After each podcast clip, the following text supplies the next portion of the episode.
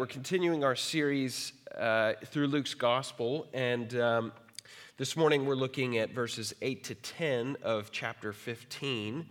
Um, so if you have a Pew Bible, 1039 in the ESV Pew Bible,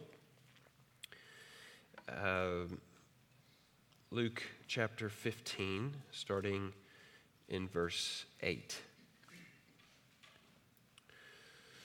Or what woman having ten silver coins, if she loses one coin, does not light a lamp and sweep the house and seek diligently until she finds it.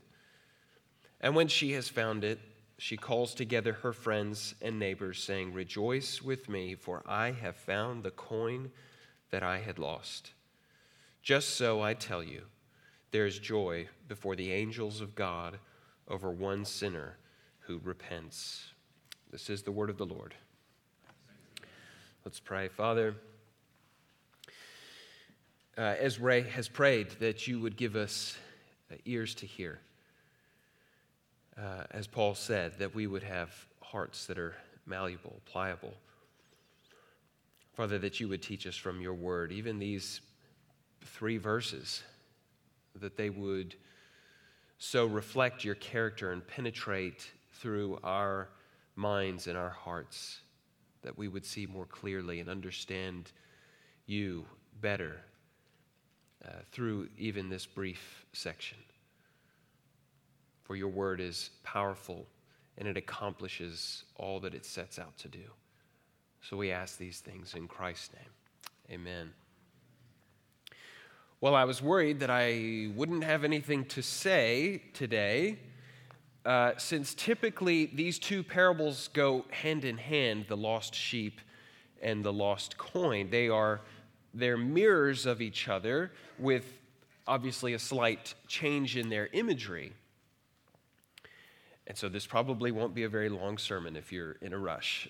Uh, last week we really we kicked off uh, chapter 15 uh, these parables that, that Jesus is teaching throughout this entire chapter. And it was, it was seeing that the, the Pharisees and the scribes were grumbling. And they were saying, This man, Jesus, receives sinners and eats with them. Someone's offended that the sermon is going to be short, so they've, they've left to go to the 1030 service. You see, in those, in that sort of uh, Eastern culture, to eat with someone was a, was a really big deal. Now, I mean, it's still a big deal today, but, but, but it, in those days, it, was, it meant that there was a, an honored position. There was, there was a, something that they greatly, it was saying, I greatly value you. Um, you mean a lot to me. I, I consider, uh, I see you quite highly. I mean, we think about the, the banquet and the wedding feast imagery that we looked at from Luke chapter 14. So, for, for Jesus to take people that most Jewish society would have said had little value and, and we're not worthy of being honored in any capacity. And then to eat with them was a, a, a huge deal. It was showing everyone what he thought of the tax collectors and the sinners. And, and you will remember what we said of, of those groups last week that the, the tax collectors were people who were lumped together with robbers and murderers the worst of society. That if you were to see a tax collector walking down the street, you would cross to the other side of the street just so as not to have close proximity with them. In fact, even the scribes would have said there's a, a particular distance that you had to keep from them, as if what their sin was going to, you know, latch onto you somehow. But, that, but that's sort of how they were viewed in this society. And then we think of the sinners, those people who were obviously immoral people. Uh, they either worked in, in, in, sinful occupations, prostitution or gambling, or, or, or it was just apparent, just the way you looked at them, the way they carried themselves. Again, it's, it's important to point out here that Jesus is not saying to the tax collectors and the sinners, stay where you are you cannot help but sin. No, what is absolutely amazing to me as I've gone through this is that they are the ones who, who are drawn to Jesus' teaching, especially what it means to be a disciple. If there was a time to leave Jesus from his teaching, I would have thought it was all the teachings on what it looked like to be a disciple, a true follower of his. It's no easy task. but I've seen people on social media who will say things like, I want to spend more time with sinners uh, and less time with Pharisees. And based on that person who's posting this, based on that person's lifestyle, excuse me, I should have had dad fill in for me, I think.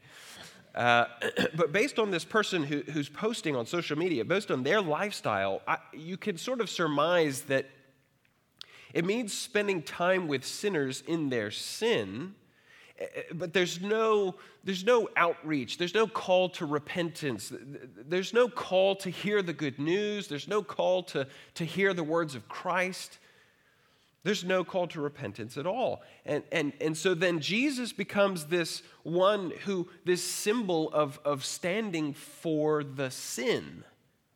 He's just okay with it. It's almost a universalism at this point. He, he's there to make me feel good about what I struggle with or what I, what I can't get over, what, I, you know, what society may look poorly on. Like when a personality would say that Jesus would have baked the cake for a homosexual wedding when all of that went down in Colorado a number of years ago. The problem with that is that, is that you imply that Jesus would celebrate a relationship that he detests. A, a homosexual relationship cannot be redeemed. The people, the individuals, of course, can be redeemed, of course. But same sex marriage runs totally counter to God's design for his creation, it runs totally counter to his design for what marriage is supposed to be. I do not see how Jesus would have supported that in any capacity. But in the same breath, we must point out that he came to earth willingly to die so that all who put their faith and trust in Him, no matter our sins, whether it is same sex attraction, whether it is greed or lust or self worship, idolatry of any kind can be forgiven and repented of and turned away from, and that a new identity can be built on Christ. The one thing that Jesus cannot forgive is an unrepentant heart, which is why he's telling these parables to everyone. He wants them to, to, to know and to see and to understand the character of God. And he wants them to see themselves in these story pictures that he's telling. And so, after teaching on the lost sheep, Jesus continues to make his point on what brings rejoicing in heaven. And he tells another parable about a woman who has lost a coin. Now, I think it's safe to say that this is not like losing a coin in the couch cushions. Uh, the coin would typically have been worn in a, a headdress. I'm sure you will have seen this uh, depicted in any sort of Persian or Middle Eastern uh, culture. Um, it would have been likely the, her dowry for her wedding. Uh, wealthy women would have had probably more expensive coins, and uh, poorer women, as I assume this woman in the parable was, would have had cheaper coins. Each coin, uh, historians uh, surmise that it's probably about, they're worth about one day's wage. So she has 10 days' wages of income on this headdress. But in a bartering system like theirs, uh, where they do not live sort of based on their earned income, this would have still had a great value to her. It, it was of great value to this woman. Those coins could have been used uh, in the case of some sort of family emergency, some sort of dire strait, dire need, uh, or, or possibly the coins could have represented her commitment to her fiance or her, uh, her husband. Whatever it is, because everyone has a different opinion on what it is, the point of it is that the loss of the coin was of great concern to her. I remember after my third date with Lindsay, it was New Year's Eve, and I'm very glad that she's not here to hear this. Uh, we, we went to a New Year's Eve party with some of my friends, and um, we rang in the new year. And then afterwards, uh, that later that evening, Lindsay drove back up to Marietta where she was living. And I woke up on New Year's Day and I started getting ready, and I was about to drive somewhere. And I couldn't find my wallet. And uh, I, I searched high and low for this thing. I looked everywhere. I checked pants pockets, coat pockets, pants I hadn't worn in months. Uh, I asked my friends who had hosted the party, I said, Can you search everywhere I was standing and sitting? And I couldn't even drive over there to, to, to check myself. And then one of, uh, one of them suggested, How well do we actually know Lindsay? Uh, and then that thought actually entered in my mind How well do we know her? It's only the third date. Um, so, as those thoughts were starting to creep in my mind and my wheels are spinning, because you'll think anything at that point, right? So I texted her and I said, oh, Have you seen my wallet? Uh, it looked like this. And she said, I hadn't seen it. And I thought, Right.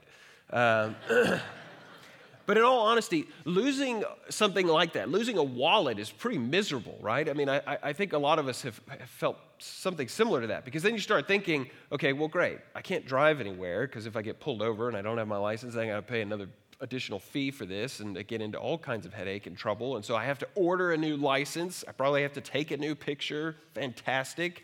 Um, I, I, I, have to go and I have to cancel all my credit cards. Then I have to wait for the new ones to be sent out to me. And then if I've memorized the credit card number, well, tough. You got to memorize a new one.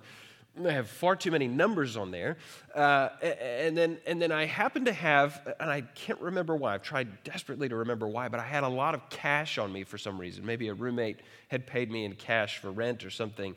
And, and so that was extremely disconcerting because I thought, oh no, I had all that cash in my wallet. And, you know, when cash is gone, it's gone.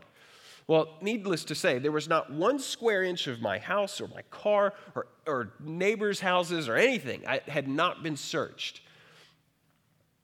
We've all been there. Well, I finally found it in this really obscure space on top of a tie rack. And, and I remembered thinking that night, uh, because there was a lot of cash in it, I wanted to put it in a, a place that no one would find it. Huh. Brilliant. And if you can't gather, I didn't live in a really great part of town, so that's why I was hiding it. It was, it was, a rough area, so I thought, well, you know, if someone breaks in and they do all these sorts of things, they won't find my, my wallet with the cash. I thought that was a safe place. And I remembered thinking that night, don't forget you're putting your wallet here. Have you ever done that? Don't forget, try and make a mental note, and then obviously spent the whole next day forgetting. And of course, I forgot. But this woman, was not as careless as I was. And so, what does she do? Well, so because the architecture of, of the home uh, uh, in those days was less about light and bright and airy and letting in natural light, which is all the rage these days, right? So, so that we can't lose our coins that may happen to go missing. That's a joke. Um, but, but because you know, often the climate in the Middle East is so hot. Uh, and then you also you, you, want your house to be dark and you want it to be cool. Uh, but then you also have modern windows weren't invented for some time. And so this house was very dark. And the floor would have been made out of uh, compressed earth. And sometimes it would have had reeds laid over the top. And so you have a dirty floor in a really extremely poorly lit space. And it would have been quite a task to find this particularly small coin. Uh, it is truly a needle in a haystack at this case. But because the coin is of great value and importance to the woman, she is willing to do what it takes to seek and find this lost coin. So, what does she do?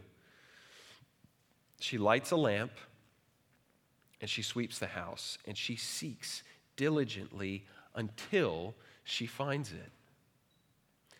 You know, these parables are so multifaceted, and I, I, I love it. I love reading.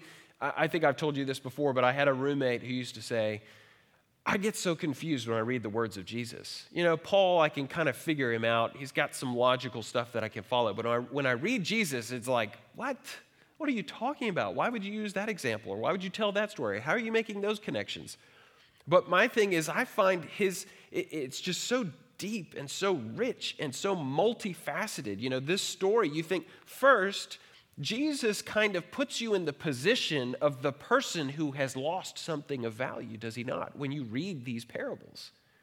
You're picturing yourself as the shepherd who has lost a sheep. You're picturing yourself as the lady who has lost this coin. And then, as we'll look at in the coming weeks, you picture yourself as the father who has lost a son. Or even the son who has lost himself, or the older brother, whatever it is. You, you picture yourself in all of these parable situations.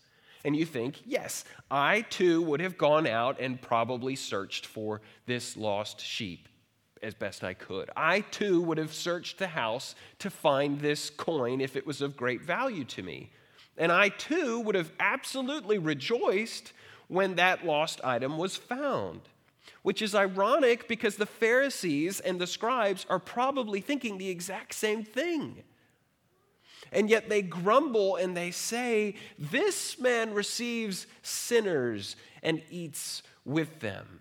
It's because they cannot see the value of certain people. A value that God sees and pursues. These people, the tax collectors and sinners, don't even see value in themselves. Think of the tax collector from Luke chapter 18, standing far off in the, in the temple and beating his chest. He doesn't see value in himself, he, he recognizes his inability. Or think about the Samaritan woman going to collect water at noontime when no one in the Middle East goes to collect water because it's the hottest part of the day. But she goes because she doesn't want to be embarrassed. She doesn't want to be seen in front of that whole community who knows exactly who she is. She's a sinner. And they know that, they recognize that. So she has to live this secluded life.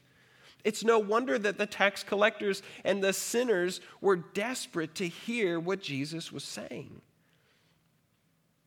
But Jesus is also showing us the character of God. And it is not that God has lost us in the sense that he has misplaced us like the lost coin, or that he's forgotten us like I did with my wallet, but, but like the sheep that wanders away, right? Because Isaiah tells us all we, like sheep, have gone astray. We have turned every one to their own ways. And ever since the beginning in the garden, there has been a pursuing. Adam, where are you?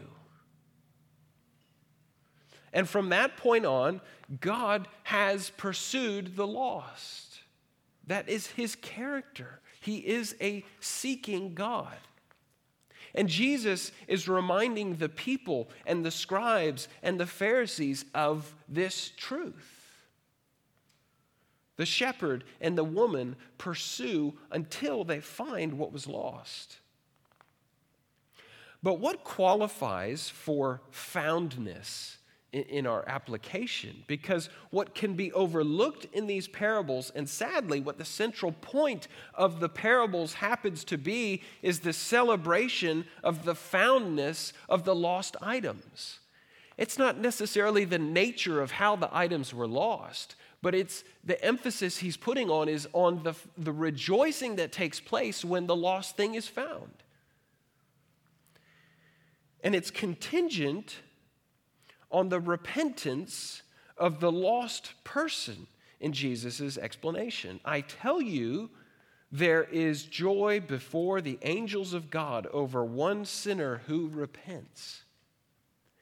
If you have nothing to repent of, or you think that you have nothing to repent of, then, as we said last week, you are actually lost and you do not realize it.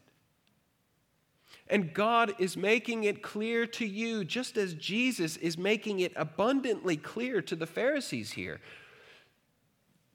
But they refuse to see it. Meanwhile, you have the tax collectors and the sinners who are already beaten down by society, and they're seeing their lostness. They don't have to be told they're lost, I think they know. And they are recognizing that God has found them and there is rejoicing in heaven. And that brings great joy. Knowing that your being found is bringing joy to God Himself, wouldn't that bring you joy?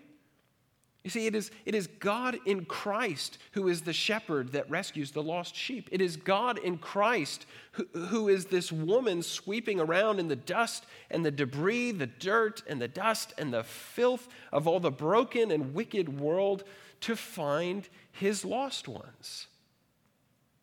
Ones that belong to him, ones that he loves, not because of what they have done, which of course the tax collectors and the, and the, uh, and the sinners would have understood, but because it was his good pleasure to seek and save these ones. These ones who repent and confess their need for a Savior. And the cost of this foundness, it cost Christ his life, which is shocking in here in this story. The one who was going to make the way possible for sinners to come to God, the one who was going to lay down his uh, lay his life down to make the tax collectors and the sinners to be made right is the very one who's telling the Pharisees that God rejoices over lost people being found. He's the very one who's telling them that these people have great value to God. And God searches for them and He saves them. That is who God is. That is who He is. That's His nature. That's His person. That's His character. And whatever else you are telling yourselves, and whatever else these Pharisees are telling themselves and believing about who God is and what He thinks, is false. I'm telling you the reality, says Jesus. Well, what's our application here? And I've wrestled with this uh, a lot of the week because, I mean, that's simply the application, right? I mean, it's, it's, the, it's that there are those who are lost and Christ pursues, and they are found. But I think it's helpful to take it a, a step further in understanding what it means to be a disciple of Christ, a follower of Christ, someone who's submitting ourselves to Christ. In fact, I had a, a phone conversation with a man who was uh, linked with the KKK in the 60s and was um, was arrested for attempting to blow up a Jewish businessman in Meridian, Mississippi. And he had been shot like 27 times. And this man thought he was a Christian all during this time, but he was always into the, the white supremacist uh, theology that was being given to him. So he's reading all these verses, but they're completely out of context, not helpful. And then he goes to prison, and then he escapes from prison, and then gets recaptured. The two men that escape with him are killed. I mean, this is the most unbelievable. I mean, John Grisham has written books based on this guy's life. I kid you not. I happened to have a conversation with him the other, the other day. He became a Christian after his rearrest. And to the point where, I mean, J. Edgar Hoover wanted to make a point of this guy's life. We are done with KKK. We are done with white supremacy. We're going to make a point out of this guy because we've got him. And this guy then becomes a Christian. And so they all say, well, he's faking it. He just wants to get an early release. So the, the FBI agent who was in charge of his uh, of finding him when he had escaped, he goes in, he's sent in by Hoover to meet with him. And this guy, his wife, the agent, the FBI agent, his wife had been praying that Thomas, the prisoner, would find Christ, and he did. And so this man, this FBI agent, comes to meet with him. And he says, I walk into the room and he's a completely different person. He's unrecognizable. And he recognizes immediately something's different about this guy.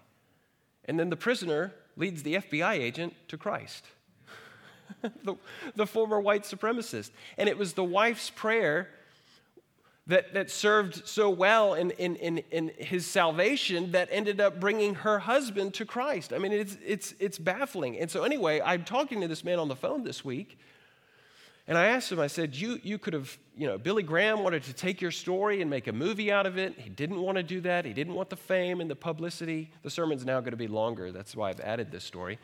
Um, but he said, no, what I want to invest in is discipleship.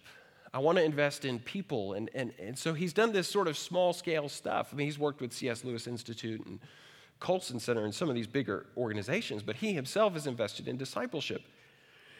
and one of the things we talked about this past week was that we, we misunderstand discipleship. I think we think it's like this add on optional course for Christians well, I think things are going well, or I have some free time, maybe I'll pursue discipleship. He said that is a horrible view of something. Discipleship is something for all Christians in all phases, in all walks of life, all and no matter what. We're all disciples. We are all on a path and we are growing and we are learning and we're being discipled hopefully by somebody and so it's an extremely important thing.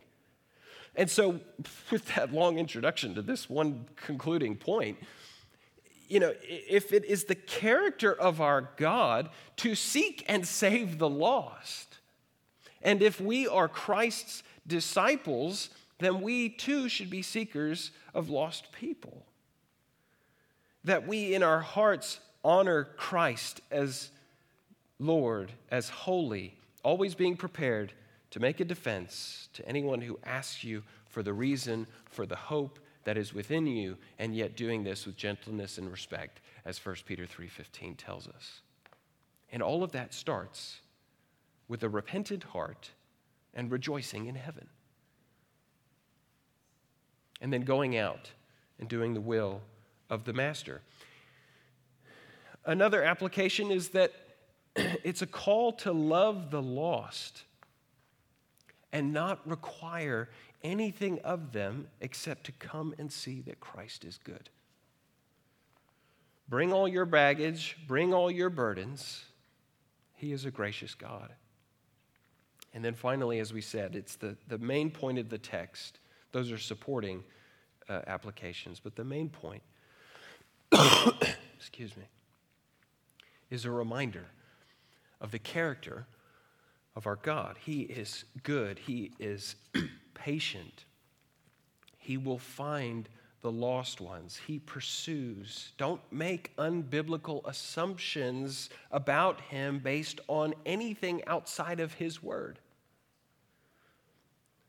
Let me conclude with just a, a simple story.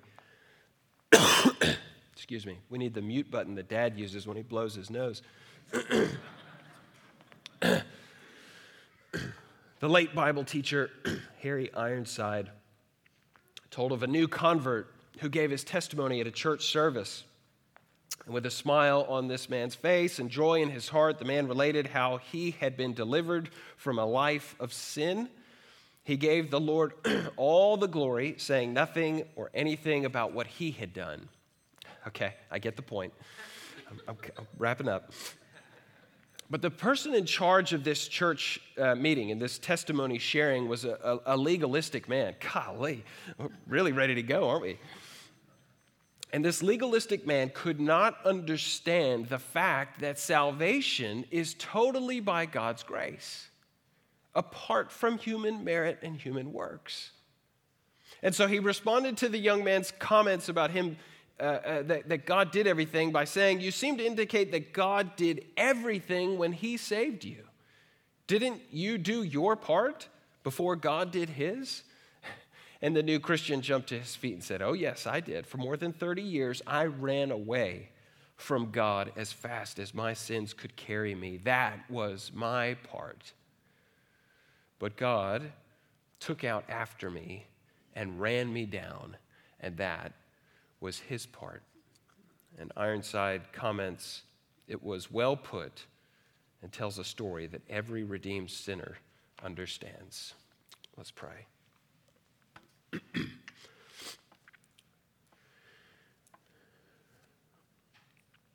Father, it can be easy to get caught up in these things, and we, we, we can forget that it is by grace alone that we've been saved.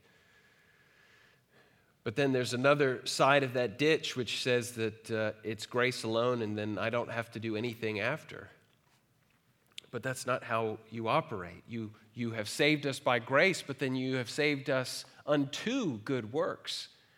And you have opened our eyes to see, and you've given us mouths to speak and ears to listen, and you have put us in a culture that is lost and dying. And you've put us in neighborhoods with people with questions and hurts and pains. And as much as we do not feel qualified to speak into that, you have said, No, my child, you are qualified. And so, Father, if we call ourselves your disciples, help us to have trust and confidence in that. Help us to have a hunger and a desire for your word that is so deep that we can't help but speak of the salvation that's been given. That we can't help but speak of the grace that was given to us, that it wasn't our works, but that it was by your efforts, your seeking. For we were all that coin at one point that you came after and you found in the darkness, in the dirt, and that we, heaven rejoiced at that foundness.